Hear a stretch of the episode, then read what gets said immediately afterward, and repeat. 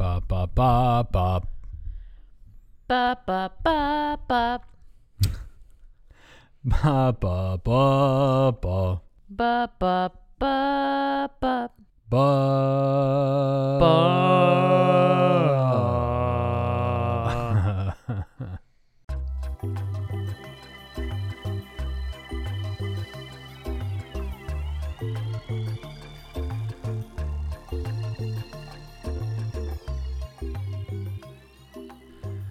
ba ba. ba. Mic check. One two one two. Mic check one two one two. Hey, welcome. Episode 11. Two most difficult. Paul and Laura here coming at you. Is it really eleven? Episode 11. We That's made us. it. We That's did. that's great. Uh, we are uh, back from Reno, as you may have heard in our last episode, just in time for us to get right back in the car and drive To Memphis. to Memphis. And 20, Tupelo. 20 hours. We are driving down to Memphis, down the East Coast, and then hanging a right at somewhere, Charleston, Knoxville. I don't know, somewhere around there. I don't know this. You know, I liked it better on the West Coast where you had three states and that was it. Don't worry, dear listener. I'm driving. Yes. uh, and uh, I will be holding the baby in my lap the entire way. This Nope. is an excellent plan. Don't please, child services, do not listen to what I just said. I will not be holding the baby in my lap. I will be holding the entire car seat in my lap. Backwards. Backwards. Obviously. I will be sitting backwards so the baby can see where we're going. Uh, but uh, for this, we thought that we would just do a quick little episode about games where you Build a city from the ground up. from the ground up. Arbitrarily chosen theme. We just realized that we had a few games like that. We thought we'd throw them together in this little grab bag episode and uh, and deliver it to you, dear listener, uh, as a as a way to tide you over while we get another round of traveling under our belts. We've got Tabannusi, Builders of Ur. We've got Babylonia, and we've got uh, founders of Gloomhaven. I think that's how you say it. Gloomhaven. You have you heard of this? You heard of this property? You're, you're definitely saying it right. Yeah. Gloomhaven? I don't know what this Gosh, is. Gosh, that reminds me of the thing that we did like every other night for all of COVID. it's, it was it was a lot. We did we did power through all of that game, uh, and we're looking forward to Frosthaven Yes, uh, when it comes out. Yeah. Uh, so that's it. Let's let's do it. Let's let's get it started.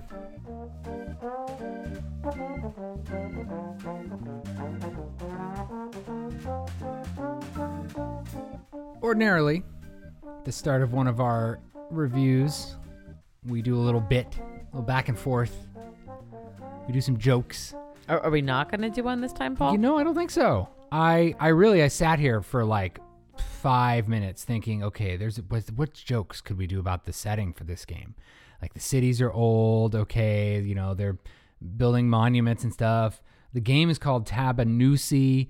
I, but like I can't find out what that word means. Anytime I look up that that word, I just see that it is in relation to this board game.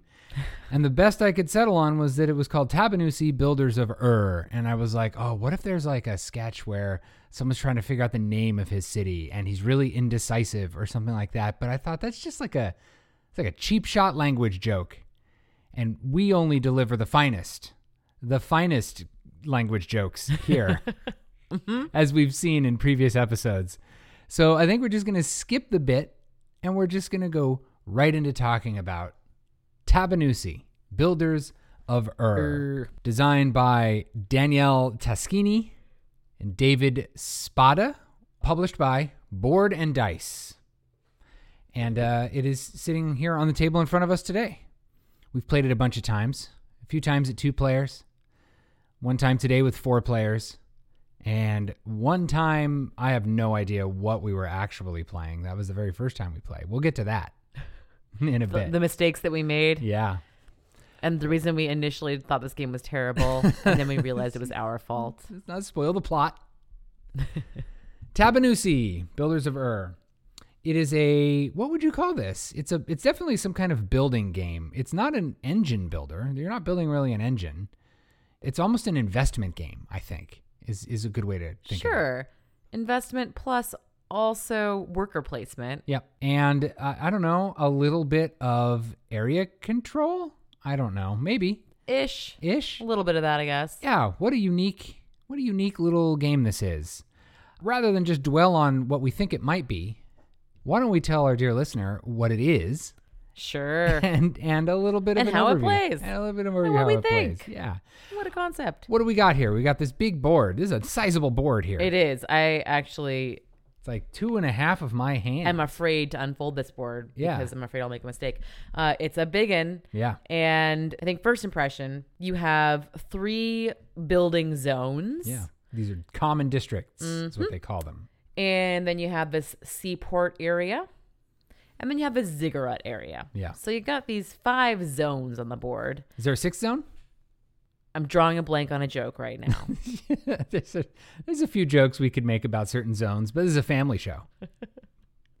so we'll just drive right on by. Each of these three building zones is where you'll be doing the building of Ur, Er, I would say. That's Yeah. where the building of Ur happens. yeah. in these three districts. Each of the districts has a number of squares. They are divided from each other by some water squares. Everything's a grid over there. Yeah. Uh, there's also bonuses on many of the many of the grids in each of the areas too, which we'll get to in a minute. Then over in the port area, you have a three by three grid that is at the beginning of every game filled up with a series of Randomly played down uh, ship tiles. Yeah, but they're like ban- They're like the They're like, m the sails. Masts, sails. Yeah, they're sails. Thank you. Again, We're with nautical folk over here. We know boats. we know so much about water cars. Lived on a coastal city for over half my life. I know boats. so there, right there are these. Um, what was that word you used again? Ships. No, no, Sails. sails. That's Yeah. the one. Sails. Sail! And those sails have special abilities on them as well. Yeah. And then you have the ziggurat area. The ziggurat area is got a couple things going on. There are these randomized communal scoring goals Yeah. that you can contribute to. And then there are also these three tracks where your little pieces will start at the very bottom and need to inch their way up over the course of the game so that your buildings are worth anything, essentially. Yeah. and that's where the investment part of the game comes Yeah. in. That's where a lot of how you're going to score your points comes into play, is focusing on those three tracks to make the three flavors of building. We've got chocolate, we've got vanilla, and we've got Butter. butter, the butter buildings. You've got you've got those three flavors of buildings and and those buildings are worth no points at the start of the game. The only way your buildings are going to be worth points is if you put in the work to make those buildings worth more points. There's a lot going on here, so we're not going to really give a super deep overview, but we're going to guide you through how it feels to play the game. Now, each of these five zones here has a barge, and the barge for each zone is a different color. You've got the brown barge, the yellow barge, the Butter. the butter barge, all aboard, butter barge. You've got the the vanilla barge, uh, and then you've got your your blue barge and your green barge. Quick, give me some flavors. What's a blue flavor without a berry? No berries, Oh gosh. right? Ice? Slurpee. Your Slurpee flavor barge. All Slurpees are blue. And then you got your green barge, which is like spinach. It's like your spinach barge. Now, these barges hold the dice that you'll be rolling, big fistfuls of dice. At the start of the game, dice are going to be rolled and then put on their corresponding color barge. So you've got your brown dice go on the brown barge, the butter dice go on the butter barge, et cetera, et cetera. And the thing about these dice is that those dice are going to dictate where you, the player, actually get to take your turns. So at the start of the game, it's my turn. The very first place I want to go is I want to go to the butter barge. And the butter barge has a one, a two, a three, a five, and a six. Well, what that means is I have to pick up one of those dice, and the number on that die dictates where my next turn is going to be. So if I pick up the one, then my next turn is going to be over here at the chocolate barge. And then whatever die I pick up there, my, my turn after that is going to be at wherever I, I pick from there. And earlier, I made a fun little joke about is there a six?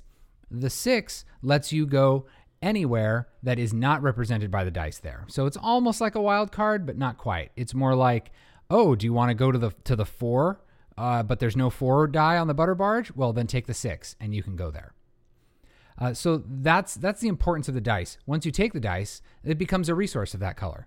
It becomes one chocolate resource or one vanilla resource. We really should stop talking about food. People are going to think this is actually about working in a malt shop.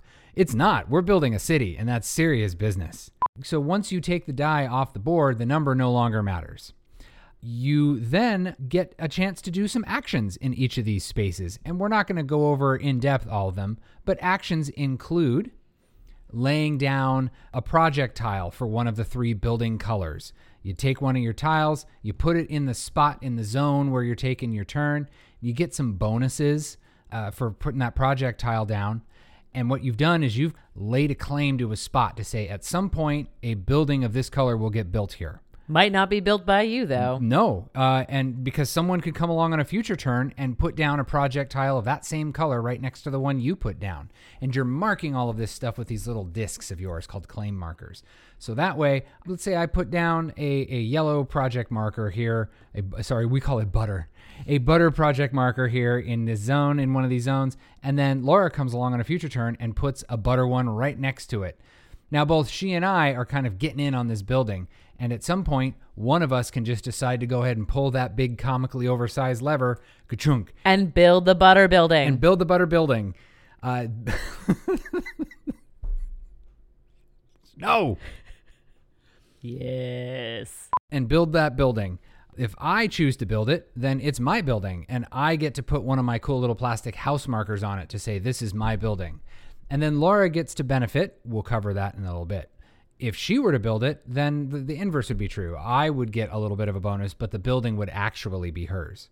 The drawback to having other people attach onto your buildings, aside from being able to get points because you've built it, is that they are now making the building that you wanted to build more expensive, which is totally not something Laura has done to me in the past. So um, you build these buildings, and like I mentioned earlier, you get no points for them effectively until you make your way back up to those three ziggurat tracks and you start figuring out ways to get your markers moving up those ziggurat tracks so then when it comes time to score those buildings, they actually become worth points. You don't have to build the buildings first and then go to the ziggurat track. You can go to the ziggurat tracks first and, and pre invest and pre decide what buildings you're going to focus on. I think leaving it at about that right there is probably for the best.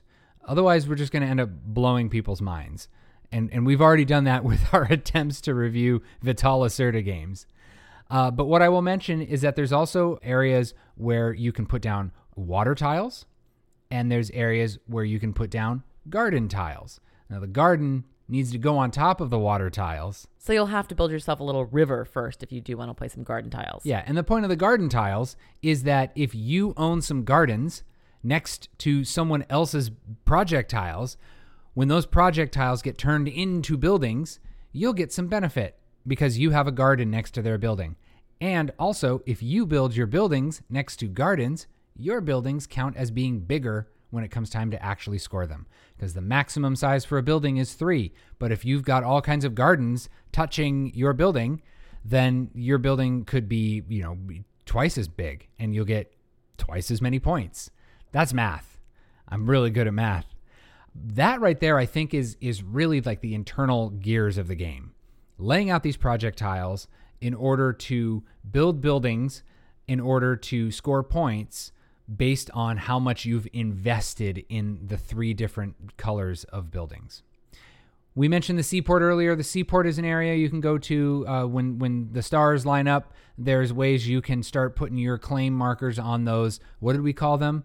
Uh, the boats, the the the, The sails. stoops, the sails. There we go. You can start putting your claim markers when when you do certain things, jump through certain hoops. You can put claim markers down on those sails, which give you cool special abilities like uh, hey every time you move a marker up uh, every third space on an investment track you'll get some points or hey every time you build a building you'll get two extra points just right off the bat things like that i'm not going to list all of them and then there's also this weird little tic-tac-toe kind of thing going on where if you claim three of those what did we call the masts? or Flags. poop decks.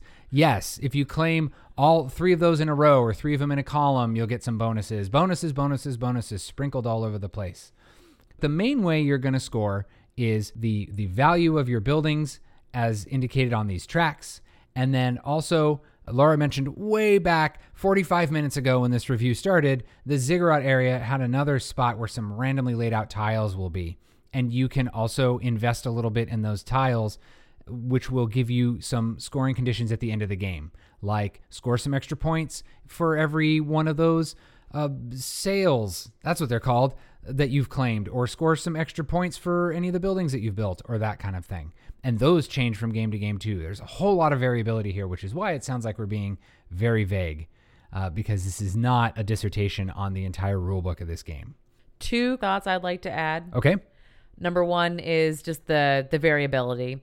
So there are the what do we call them again? Banners, Uh, oh, uh, Mascots. Uh, uh, uh, jet engines. those things. yeah. In the seaport area Yeah, right. that are are different every time. Yes. There are bonus action tiles that get rotated around all the different barges. Yeah, each of the zones has their their actions that are specific to them and will never change. But then there's a, a spot in each of these zones for some for some random randomized actions to, to happen there too. Right. Plus, you've got your secret objectives and your public objectives and whatever whatever's going on at the ziggurat over here. Yeah. There's just a lot of variation from game to game. And the number two thing I think we should definitely talk about because we do have strong feelings about it. Oh. Paul, Oh, you know I- where I'm going with this. Uh, sure, but just in case our dear listener doesn't, why don't you go ahead and tell them? One of the other things you can do if you really feel like the game is getting stale is you can shuffle up the colors of the barges at each of the stations. Oh man, we did that once and it blew our mind and we Oof. we quickly closed that book and put it right back on the shelf and we were like, "Nah, we are not ready for this." Uh-uh. Yeah, it really just made it it too tricky. And I don't know if it's just because we'd played it so many times in Yeah. such rapid succession that it just like we couldn't think that way. Yeah. Or if really the game is potentially as best as originally printed. yeah. It, it's it's nice that they included that. I don't know if that actually makes it a better game or not. Fortunately you can just put that in a little baggie and never break it out and be just fine with what we've got here. I think that's a, a pretty good solid overview. If i missed anything? I think that's Eh, about it. That's about it. yeah. Tabannusi that's kind of the uh, the brief overview of how it goes. Whew. yeah. Well. Whew, hang on. Hang on a second. I just needed to take a long drink and definitely not into the mic. Hold on one second.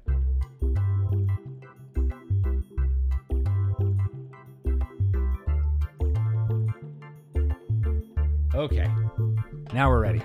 What do we think I think we should start with how the scoring works and how we went so, so very wrong the first time we played. okay because it's It's, it's a cautionary tale. It's if you're an idiot, it's a cautionary tale, and I'll tell you, we've got at least one of those over here.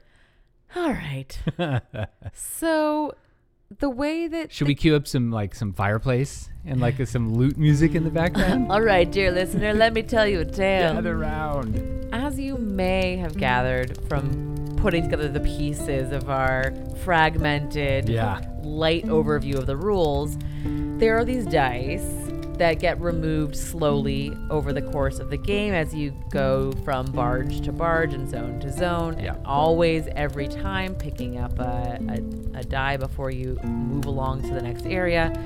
The dice on the barges do deplete. And as soon as one of the zones has the last die picked up from it, that zone gets scored at the end of that player's turn. The Yeah, player big air raid sirens go off, and you know lights start flashing. Big dance party, scoring time. It's all in the rule book, Yeah. actually. You have to have all this. So It's then a long rule book.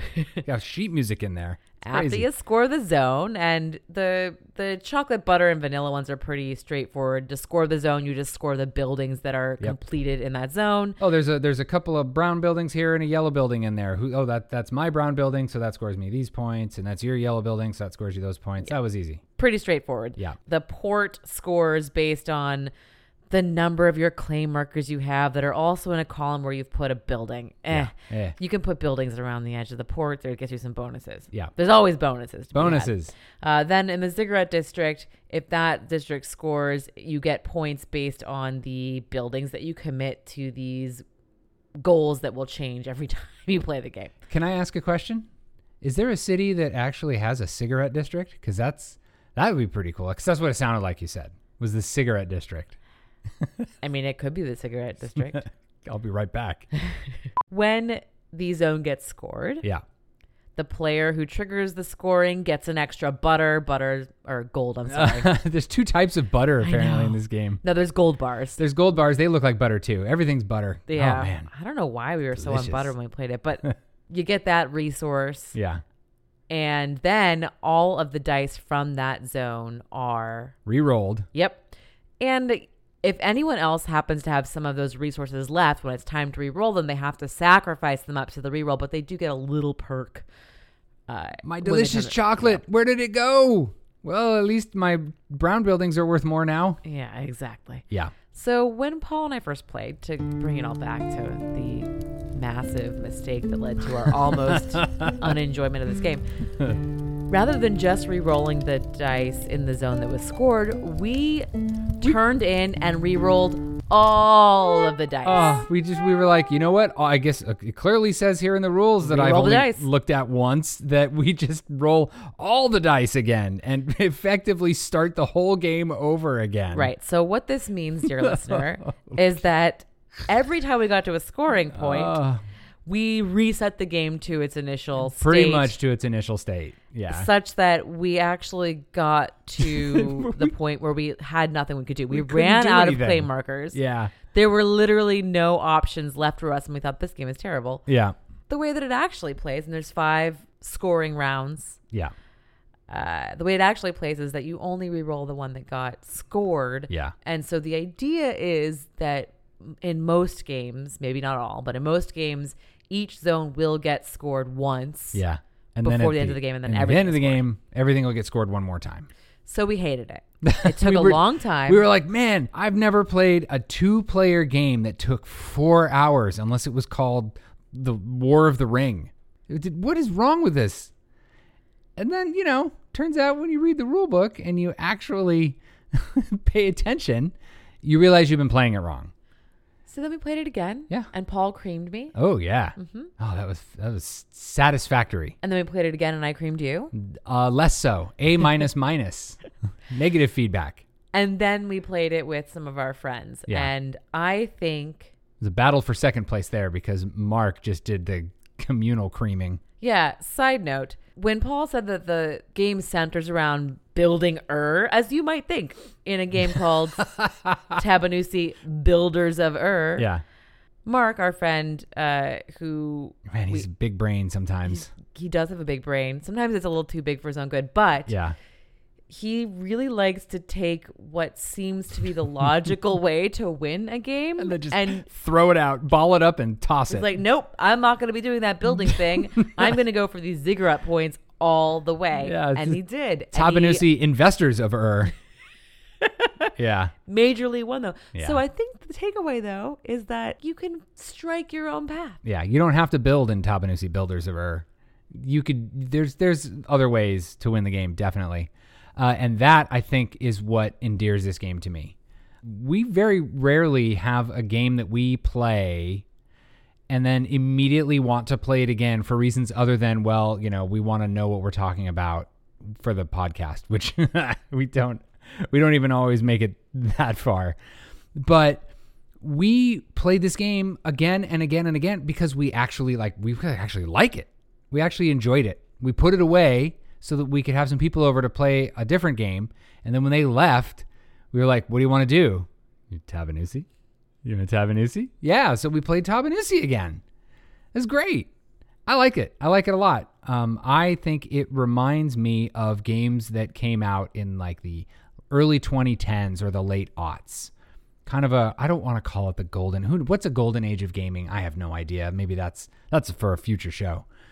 But that was there was definitely something special about that time when you weren't getting 4800 games a year being released when games that came out were a bigger deal and and really just landed with a with a much more impactful sound on your table. This, I think, feels like that. And it looks like it too.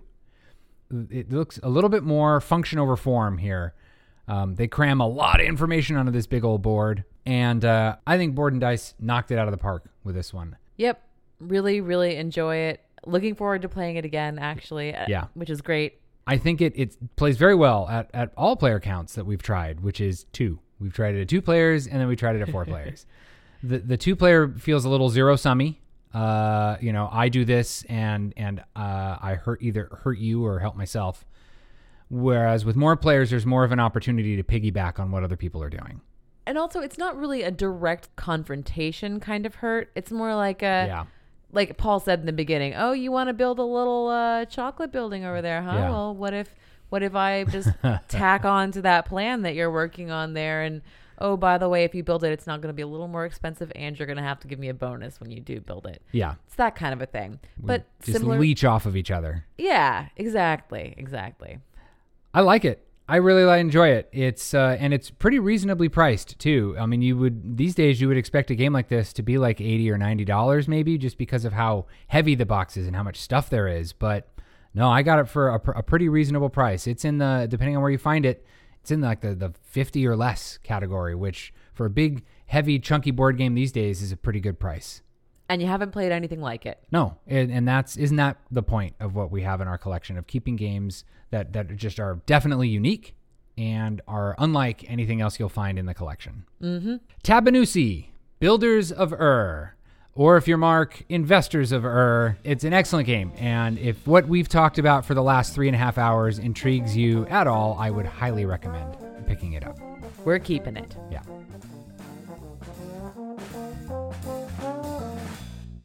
My liege, Yes. good news! Oh, We have finished the five great ziggurats.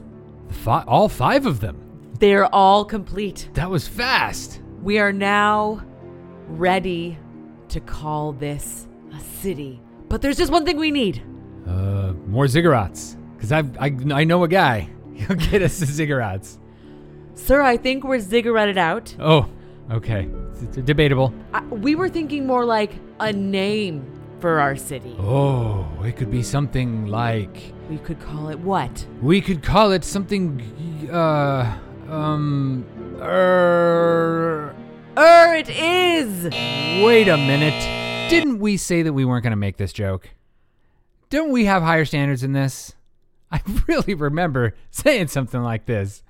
All right, kill it. This bit's done. We're nope. We're not putting this in the show. Babylonia by noted game developer, mathematician, scientist, superhero, and half man, half horse, hair doctor. Herr Dr. Rainer Knizia. Yeah, he's a mythical creature. Some people say that he doesn't actually exist. Some people think that perhaps he left to go to his home planet 20 years ago and is now instead represented by a staff of tiny humans who live inside of an amazingly convincing uh, shell, working him like a puppet. So- Man, we have so many of his games. Babylonia. Yep. From Ludonova Games. Yeah.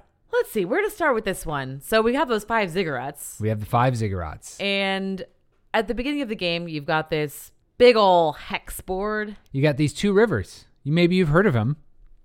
Uh, you've got uh, Lefty righty? yeah, lefty Tigris, Tigris and Euphrates. That's the one. Tigris, Tigris.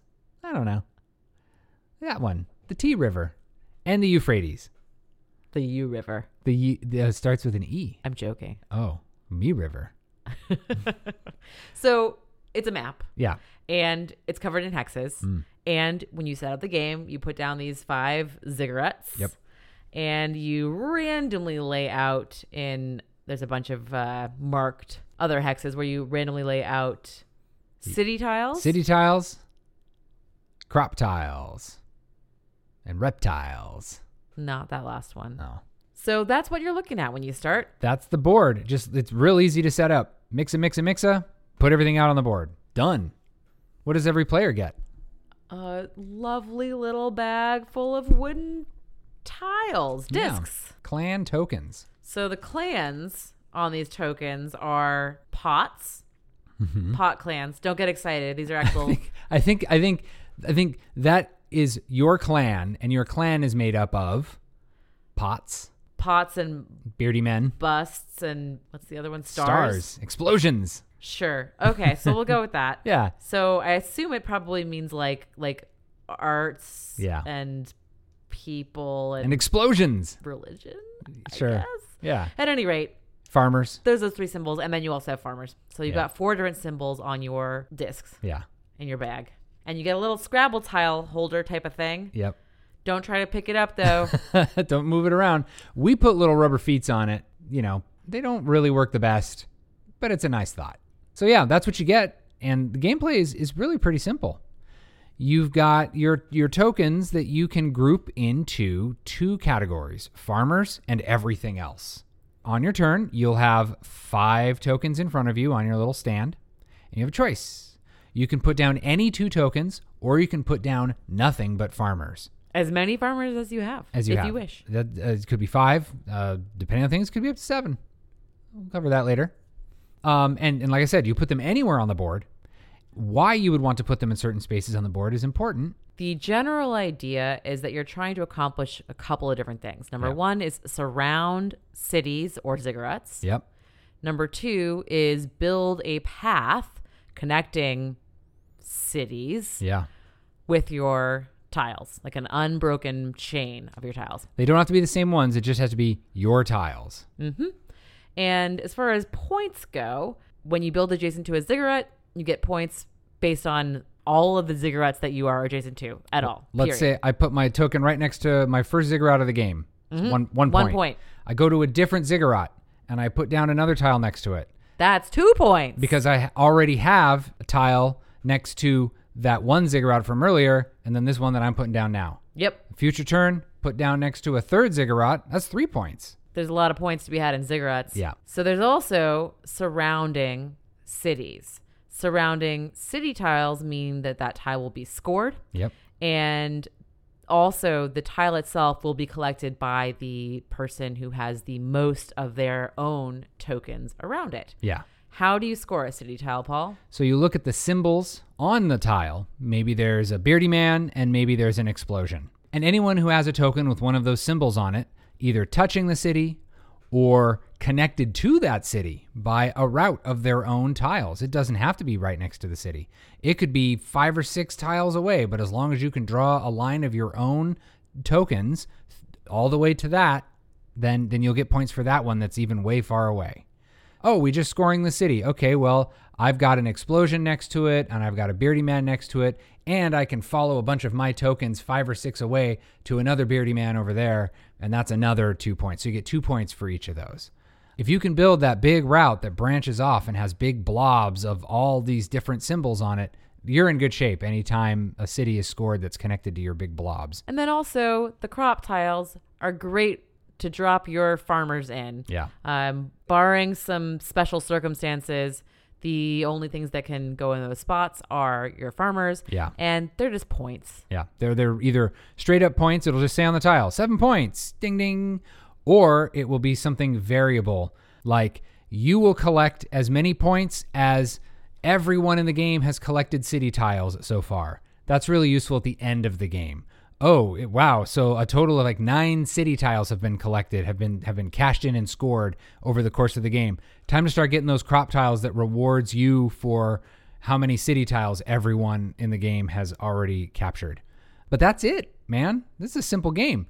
You you choose option A or B when it comes to putting down tiles. Then if you've uh, triggered any kind of scoring, you do some scoring, and then you refill back up to five, and that's it. Final thing to talk about: what happens when you surround ziggurats? The bonus Bonus cards. Yeah, you get those bonuses. They lay out some bonuses up at the top, and they're anything from just a straight up 10 points right now to a one time cash in to get an extra turn, or uh, things that let you bend the rules a little bit. Like, uh, in addition to playing as many farmers as you want, you can cap it off by putting down one non farmer on the board. or the combination that I got Yeah. uh, in the last game we just played, where the first one I got let me extend my hand size from five to seven Yep. tokens, which of course means more likely that I will have uh, several farmers to All play as an Yeah. It means you're more likely to end the game early too. Mhm. And Yeah. the other one that I had, which I thought was a great little synergy, was a bonus that allowed me to play potentially three different tokens Yeah. Provided that they were all different symbols. So Yeah. one explosion, one beardy man, and one pot. Yeah. Um, which is which is great. Being able to play more stuff on a turn is always good because you're more efficient. You can you can move in and, and surround things easier. Uh, that's great.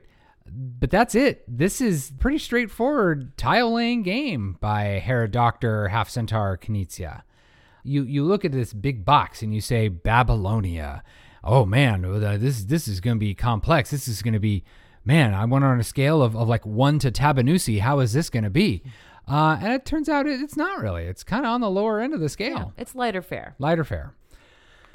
So we've talked a little bit about how it plays. Um, this is the part where we talk about how it makes us feel. How do we feel? Well, I did just win, okay, so, so that felt good. giant, yeah, giant grain of salt. But you know, when you win by that much, Oh yeah, it was. It's- it was a clubbing. I got second place. I felt good getting second place. So one of the things that we have learned, or at least I learned, I don't know what you were doing, Uh, I don't. Drink, drinking. but playing this game now several times is that it does seem that there is a way that Herr Doctor Cent- half centaur. Yeah. uh, Reiner Knizia, uh, wants the game to be played because it seems that you have to start by getting the points from the ziggurats. yeah. Because there's just so many points. it's to be so easy to get those points that there's no reason not to unless you're maybe there's some super hyper strategy that only people who've played 50 times really understand. Not to mention the bonuses that you get are things that will apply for the rest of your game. Yeah, so it becomes a gold rush. Mm-hmm.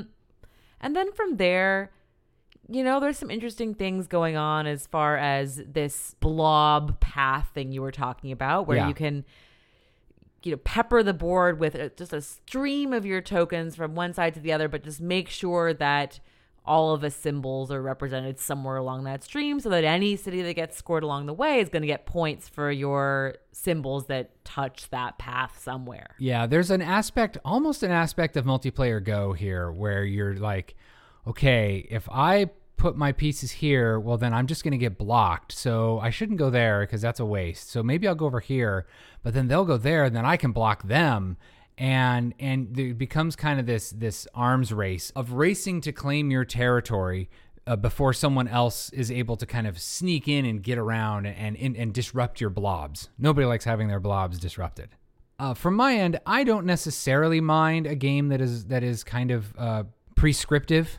I don't necessarily mind that, but over the course of the game, you kind of just start to feel like, well, that's where all the points are, so that's where I need to go. And and there's just not enough interesting decisions there, I think, to really hold my attention for a long, long time. So, what do we think about it right now and right here as it is on the table before us?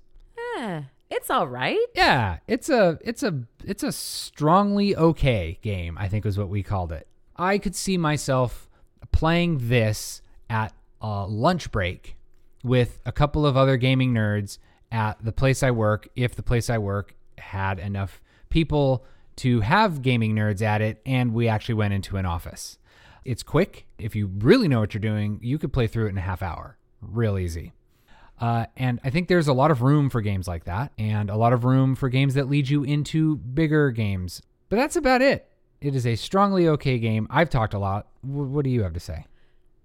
I also think that given the fact that we just dragged up a new shelf from the basement and put a new shelf on the wall Yeah. to make room for games and we have more coming, Yeah. I think we need to be a little harsher on this one. I Yep. think maybe we need to let this one go. Yeah, man, if this if we yeah, if we didn't have the predicament that we have now, two things. One, our dear listener would be listening to something else. Um, two, we would probably keep this, but I just don't know if we have enough room on our shelf for games that are just okay, even strongly okay games. Uh, Babylonia, top 10, at least in their top 10 cradles of civilization. but but the game itself, eh, all right.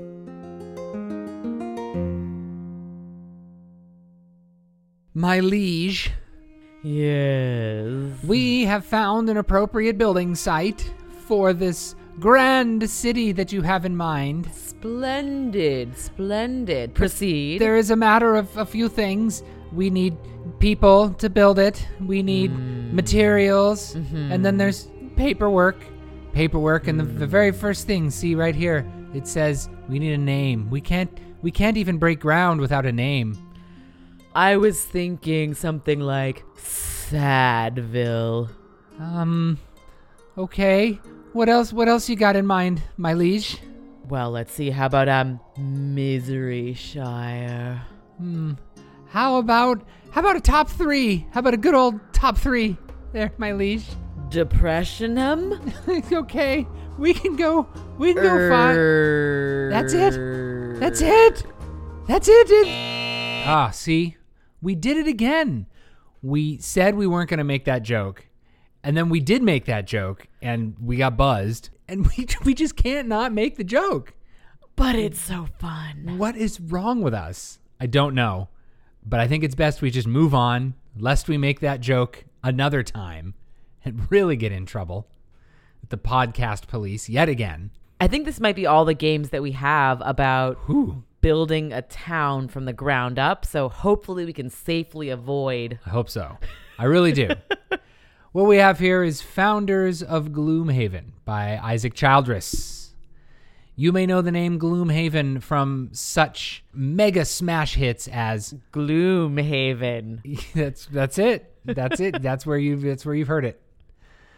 Uh, and the forthcoming Frosthaven, which is like Gloomhaven, But, but frostier? but in Minnesota. uh, founders of Gloomhaven. I was not around at the time uh, Gloomhaven was initially storming the nation, uh, and I was not around for when this game came to Kickstarter. But as I understand it, it's the game that people don't really like to talk about because it's not Gloomhaven. It is set in Gloomhaven, but it is not Gloomhaven. But we are not going to hold that against it We will evaluate it. on its own merits. Yes, although we do love Gloomhaven, and that is the reason we bought this game. But still, it's yeah, it is the reason that at least we paid attention to it. that's true. So, uh, founders of Gloomhaven, let's get stuck in, as those as those Brits like to say. So let's talk about our first impressions. Yeah.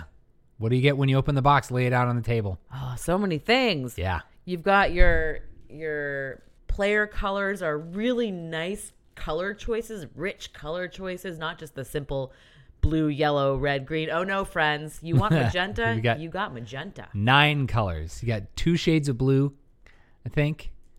Uh, th- six shades of brown. It's luscious, and Yeah. each one corresponds to a race that has its own special ability. They also happen to be the races in the game of Gloomhaven, so that's a nice little correlation there. Yep. Uh, you also have a board that has two sides. One side is symmetrical and one side is asymmetrical. Yeah. The uh, the asymmetric side is supposed to be the footprint of Gloomhaven itself. And you have all of these Tetromino building tiles. Yeah. Several of them are just simply one square by one square, but you also have much bigger pieces that come in all different lengths and sizes two squares, three squares, four squares, different configurations. Yeah. Very satisfying for the Tetris mind. Yeah. You've got the same little currency ones that you might be familiar with if you've played Gloomhaven. Yeah. And threes, which is an interesting denomination. I'm sure there's a good reason for it.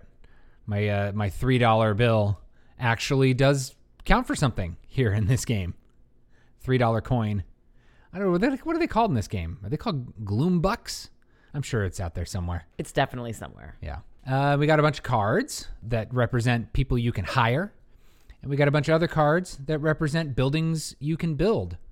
Uh, on top of the other buildings that we talked about earlier that you can build, you build all kinds of buildings in this game, and they all serve different purposes. This is a game about logistics, I think. It's a game about planning, it's a game about parasitic relationships. It's a game about getting in on the ground floor and, and making sure that other people need to pay their dues to you in order to accomplish what they want to do. And then it's a little bit of a ship and deliver Yeah. game too, because you're building routes. Yep. Routes. Those. Why do we say routes and routes? It's Route 66, but like my networking equipment, it's not powered by a router. That's weird. Uh, so that's your first impressions of the of the board of the game, of everything about it, the board game. Let's uh, do just a little bit of a, a dive into how the game actually plays.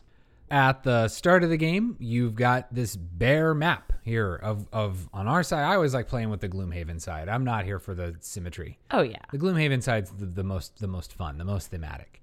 You got your bare map here. I would say beautiful, pristine lands, but nope, this is Gloomhaven we're talking about. It's rocky. It's rocky and gross and and kind of borderline swampy. Players are going to put their little tiny tier 1 buildings in designated spots on the map.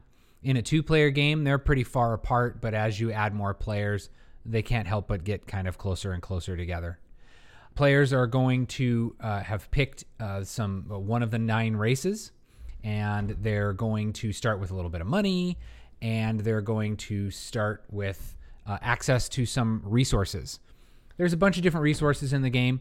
I'm not going to list all of them but there's there's level one level two and level three resources and then finally all of those resources ultimately lead up to to being contributed to the prestige buildings which is really what we're working towards here yes, and resources are also buildings themselves. Yeah, I, they- they're, they're one and the same. You don't Yes. really. It's not like you pick up two bricks in this game. You just happen to own the building that produces the bricks, and they Mm-hmm. just assume that your building connects to the elemental plane of bricks and is just able to bring in infinite bricks. That's how it works. Yeah. It's Gloomhaven. don't question it.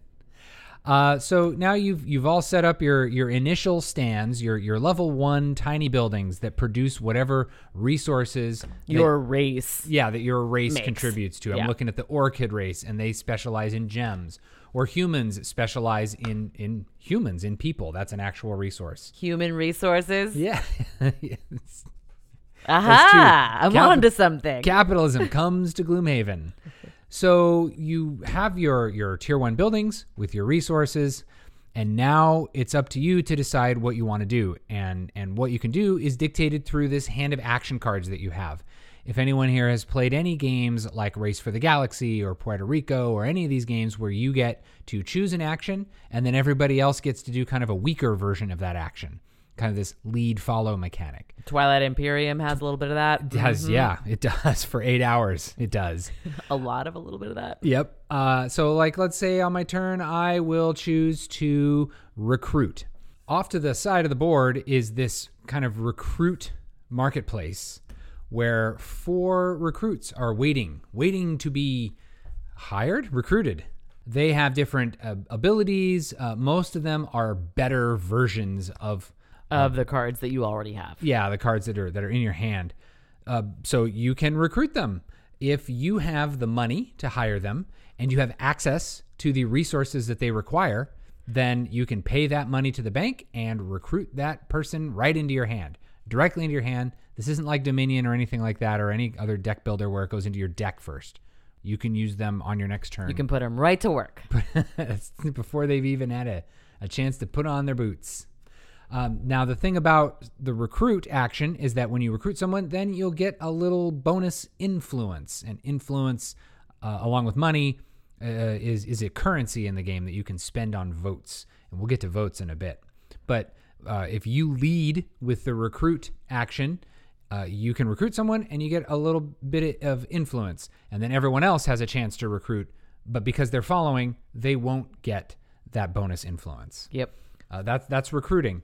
Uh, we have two other cards here. One is called Trade, and the other is called Upgrade. Now they're kind of misleading names. Trade is how you set up your level one building, your tier one resource building. The one that your race gets, uh, and it's the little one by one square. Yep, and it costs different amounts of money depending on the terrain that you put it on. Uh, but not only can you build your own uh, level one building, But you can also pay your opponent or any of the other players for access to their level one buildings. And that's really important. We'll cover that in a bit. It's really important to be able to have access to all the resources in the game, even if it means you have to pay your opponent's uh, access rights. Uh, and then you also have the opportunity, if you have fewer than four players, to build a, a building belonging to the neutral player as well. Um, that's something you can do with this trade card. And then uh, everyone else gets a chance to kind of do that version of the action, but not as good. Uh, and the same thing goes with this upgrade action, which allows you to construct a, a level two or level three resource building. Uh, and you also get to build a road, uh, and other players don't get to do that if they follow. And we've, we've rushed through those because don't worry, dear listener, we'll come back to that. But I want to get through the rest of the cards in your hand before we circle back to really the, the heart of the game, which is the building and, and management of resources and these Yes. buildings. Uh, you also have a card called Construct, and that lets you build uh, gates and bridges to cross the the walls. Oh, because there's a giant river on Yep. one side of the map and there's a giant wall on the other side of the map. Yep, and that's what separates the three sections of the city. So if you've set up resources over here on the right section and you want to get them to the middle section, you either have to build a whole network in that middle section or you can just pay to put down a gate between the wall that separates the two. And that's kind of like a road that only you have access to, which will become important in a little bit. In a two player game, there's this other card called Income, which does exactly what it sounds like. If you play this, then you get to collect income, which is based on how many of your resource buildings you own out there on the map. The, the more different resources you own, uh, the more money you'll make when the income phase comes along. So now that we've burned through all of that, I want to talk about this last card here called Voting Call to Vote. And then we can get back to really talking about what makes this game tick. This voting is the way that uh, these top level buildings, the top of the top, the prestige buildings, that's how it gets decided which ones of those are going to go on the map. You heard me mention earlier uh, when you recruit someone, you can get influence. You get influence by recruiting people, is the main way, uh, but there's other ways you can get it as well. Once you've played enough cards out of your hand, uh, you then have the ability to call a vote. And when you call that vote, you'll get uh, some bonus income or a couple other types of bonuses based on how many cards are left in your hand. And then everybody else will get to collect income. And then you will get to take all of your cards, put them back in your hand, and then you get to call a vote. And that's where you spend the influence that I've been telling you about. To decide which of the prestige buildings will be the next one on the board. Will it be the traveling troubadour? Yeah. Or will it be the archer's garrison or the burnt onion or golems and gizmos? if anyone knows anything about Gloomhaven, buried in that bag of prestige buildings is also the sleeping, Sleeping Lion. Yeah, we Yeah. like the sleeping lion. Uh, but but that's how the the prestige buildings come out. There's always three up for vote, and when the vote actually happens, one of them will get picked, the other two will get discarded, and then a whole uh, suite of three of them will get put out again.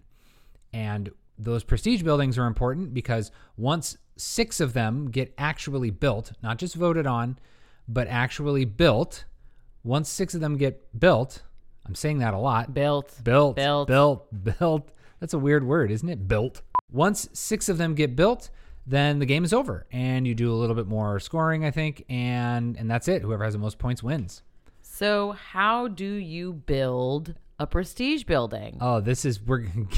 Let's do it. Let's dive seat. right on into the Come on into the, sleeping resource bit. Pull up a bench, and here we go. Uh, I've mentioned that there's tier one resources, and uh, no matter how many players you're playing with, those all of those resources are available. Whether it's because players own them or because the neutral player owns them.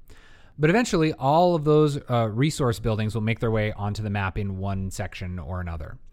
At that point, if you, the player, decide you want to build a level two building, you need to have access to or own the buildings that provide the resources that make that building. Most of the level two buildings require two resources to make them, and all of the level three ones do. That's true. So I'm I'm looking at their little flowchart here, and I can see that if uh, the level one resource of knowledge and the level one resource of metal are available in a section on the board here, uh, you can then build the gear building. It's this gear, it's probably industry or something like that. And what that means is uh, if you can connect this new gear building to the required level one resources like knowledge and metal through a series of roads, then you can now build that gear building. But the thing is, you don't get points for building the building. The people who supplied the resources to let you build that building get the points. So maybe the person who owns the knowledge building will get one point, and the person who owns the metal building will get one point. It doesn't matter that you had access to them. The fact that you have access to them is what allows you to use those resources to begin with. But it really comes down to who owns that stuff. So, dear listener, hopefully you can imagine this network of level one resources and all the players who own those buildings, then kind of jockeying for position to then get themselves in position to earn points as the level two buildings get built. And then the people who own the level two buildings get to earn themselves points for the level three buildings that get built, and so on, all the way up into the prestige buildings. And now here's the real kicker if you build, say, a level three building, and one of the requirements of the level three building is a level two building, then the owner of the level two building will get those points, but then they have to pay the level one buildings that supply them with those required resources. Have your eyes gone cross yet? Great, because the prestige buildings oh boy. do that with another level. Yeah. So the prestige buildings, let's let's use one of the examples that I just gave here. Let's do it. So the burnt onion, Ooh. for example, My favorite kind of onion. Hmm. it's the ones that I always make. bloomin' The- would be my favorite. yeah. But uh, so the the burnt onion yeah. requires cows and Okay. Hides Oh yeah. Sure. and brick. Okay. So uh, we build that bloomin' onion, the burnt onion. We build that burnt onion, and uh, the person who owns the brick building will get some points, Mm-hmm. and the person who owns the hide building will get some points. Yep. But look here, the hide building has uh, a requirement of cows and wood. That means that the points that the hide building owner gets, they're going to have to kick some of those points down to the people who own the cow building and the wood building And what about the brick? whoever owns that brick building uh, is going to have to kick some of those points down to the person who owns the rock building and the person who owns the, the people building. Oh, and I didn't even pick one that had a level three resource on it, did I? Yeah, let's blow their minds. Let's do it. Let's see here. The archer's garrison Okay, requires rock, got it. uh, hammer holding, Yeah, ham, hammer hand and swords. and swords. So swords requires hides, which requires cows and wood. And swords also requires metal, which is a level one resource. So you can see how all of these points trickle down. Uh, you you want to get yourself into position to be the one to supply the stuff to the new buildings that are being built, all the way up to the top to the prestige buildings. And the cool thing about the prestige buildings is once you, the player, have contributed anything to the building of the prestige building, that enables you to be able to use that prestige building's special power. There's a little bit of a worker placement thing going on here. One of the things you can build during the game are houses, and each house has a worker attached to it. And once you've built the house, that worker becomes available to you, and you can plop that worker right onto a prestige building uh, as long as you've contributed at least one resource to it. And you also have on your little player mat here a uh, race specific special power that you can drop one of your workers onto. Whoo boy, that's a lot. We've been saying that a lot this episode, but uh, this this game is a heck of a game. It is a heck of a game. One of the other things we haven't even talked about is the way that your buildings need to be placed. Like any tile placement game, there Yeah. are placement rules. Yep. And one of the rules in this game is that you cannot, while you can build anywhere, Yeah. you cannot build any of your buildings touching any of your other buildings. Yeah. And that includes diagonally, not just orthogonally. So anywhere in those one, two, three, four, five, six, seven, eight spaces around your building, Yeah. if it's a single, if it's the single square, Yeah. uh, cannot touch another of your buildings, which means you need to rely on roads to convey the necessary resources to build any level two or level three buildings. That's not a problem because roads are just super easy to build, right? No, they're not They're easy to not build. easy Roads as actually think. are uh, surprisingly. They're surprisingly hard to come by. Yeah. You have to sacrifice something important that you might want to do just to slap a couple of roads down. Mm-hmm. That's where some of these recruits come in handy. Um, one of the recruits uh, lets you throw down a couple of roads after you've before or after you've built a building, that kind of thing. That's why recruits are so great. In addition to giving you influence and maybe some victory points too, it's all interconnected. But this this this logistics puzzle of delivering resources where they need to go um, is is what is at the heart of this game. And I think as we as we transition right into what do we think about the game and how does the game make us feel, I'll say that that this logistics puzzle is really what drew me into the game. Uh, I had never seen anything like this. We played it at our friend Mark and Vanessa's house. Uh, Laura, you weren't there that day. Uh, it was a sad day. Any day where I play a game without you, it's just it's it's like everything tastes like ash. The Oh, world gosh. loses a little bit of its color. You really don't need to do that. It's Uh, really, it's just, it's just sad. You know what does make the world lose a little bit of color? Yeah, is Is playing this game with two players, yeah, which is the only way that I've played it. yeah, And I definitely think that the robo player yeah, aspect, well, it's not really a robo player. It's simply a player who owns a couple of the resources. yep. Two neutral players in a two-player game. So there's four resources right there that are not available to either of us unless we are willing to just fork out a bunch of money.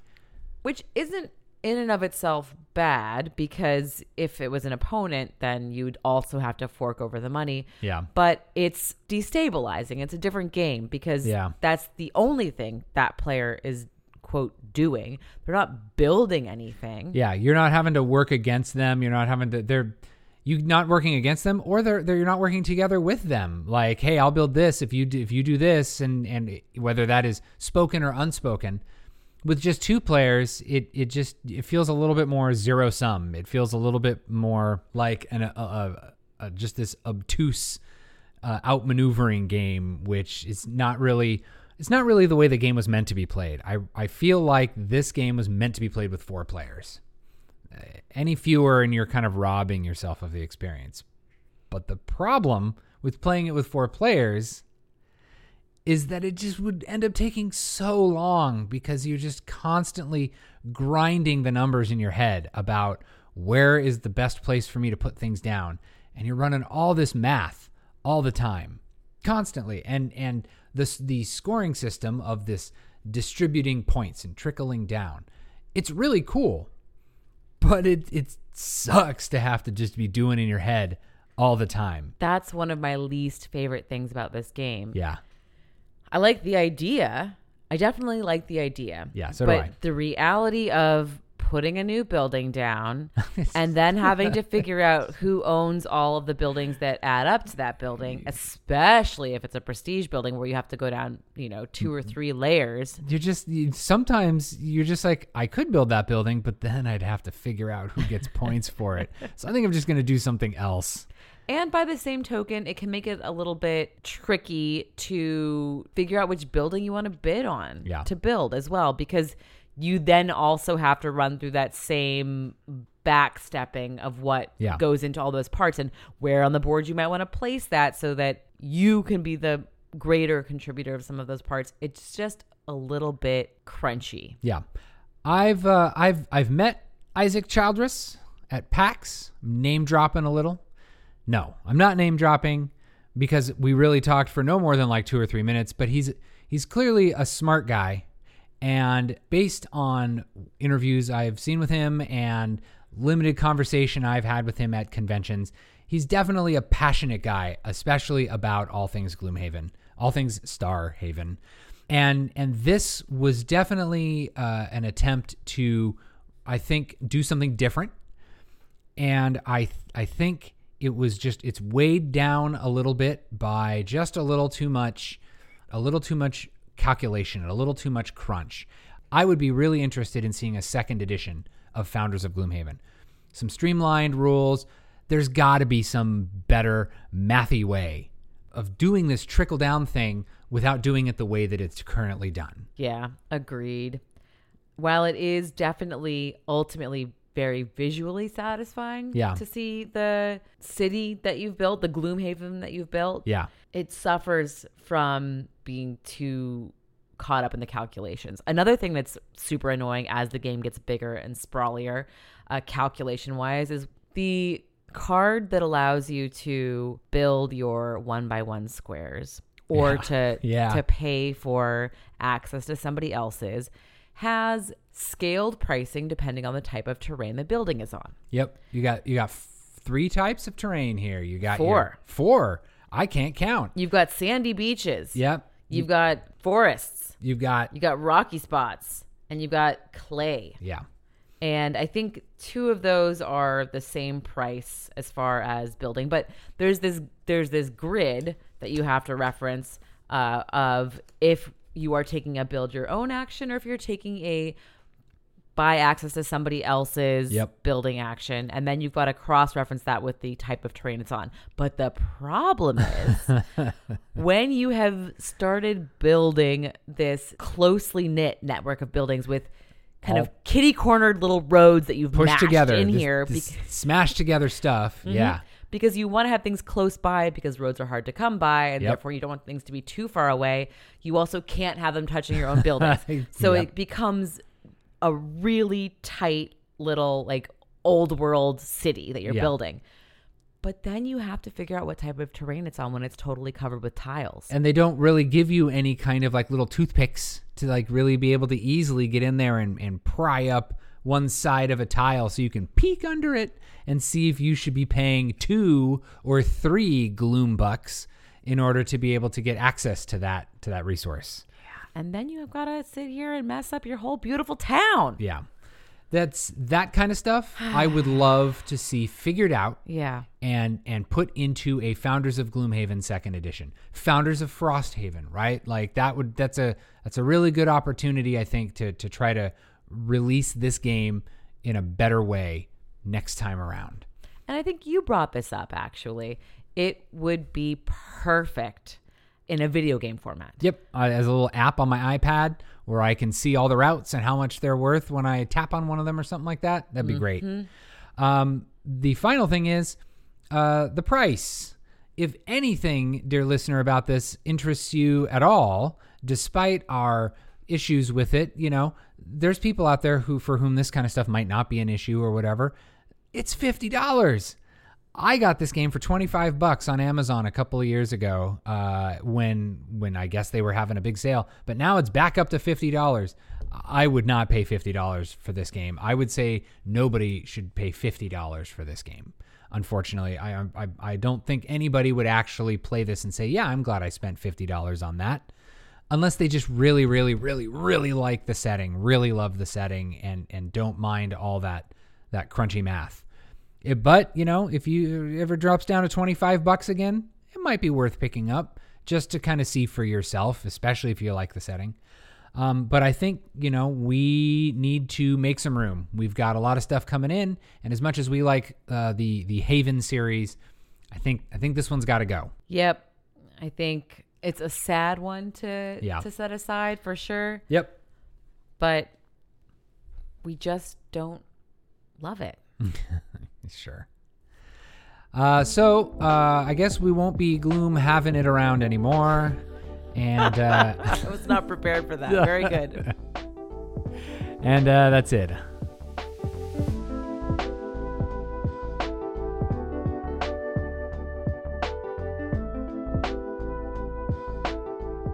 All right. So I'm going to level with you, dear listener. Oh, am I included? Sure. Oh, great. Here, hang on. Let me pull up a, Pull- my chair. okay. I'm gonna turn my hat backwards. There's not a hat. I'm gonna pull up. they don't know that. What? Let them let them imagine that I have a hat. I'm gonna turn my chair backwards too. Perfect. Let's wrap. So here it is. I'm going to lay it out. Okay. This was not merely an arbitrarily chosen theme. Oh. No, Okay. sir. Here's what happened. Oh. I'm going to level. Tell me what happened. Yeah, what happened was Paul put up yet another shelf for games okay. and says to me, He says, he says, some more Kickstarters were were shipped this week. We're gonna need to make some more room. "We're gonna need a bigger house." and so I said, Well, how about we look at the shelves Uh. and pick some games to review that we're a little bit Iffy. iffy on Yeah. so that we can make peace with parting ways with them. And so we Babylonian founders. Yeah, I'm sorry. We we we already felt this way about these games, but we needed to bust them back out and Yeah. play them again and I do think we gave them both a fair shake. I think so too. Uh, and they just happened to fit in the same theme as Tabannusi, which was a game we had recently played and really liked. Yep. So we said, hey, how about a theme of games where you start with a plot of land and build a city? Done. That's a statement that ends in a question mark. yeah. I started it with, how about? That's true. That's a question. You're right. I'm sorry. So we did it. Uh, and and now, dear listener, you have uh, now heard what we had to say about these games. These were tough ones, but Yeah.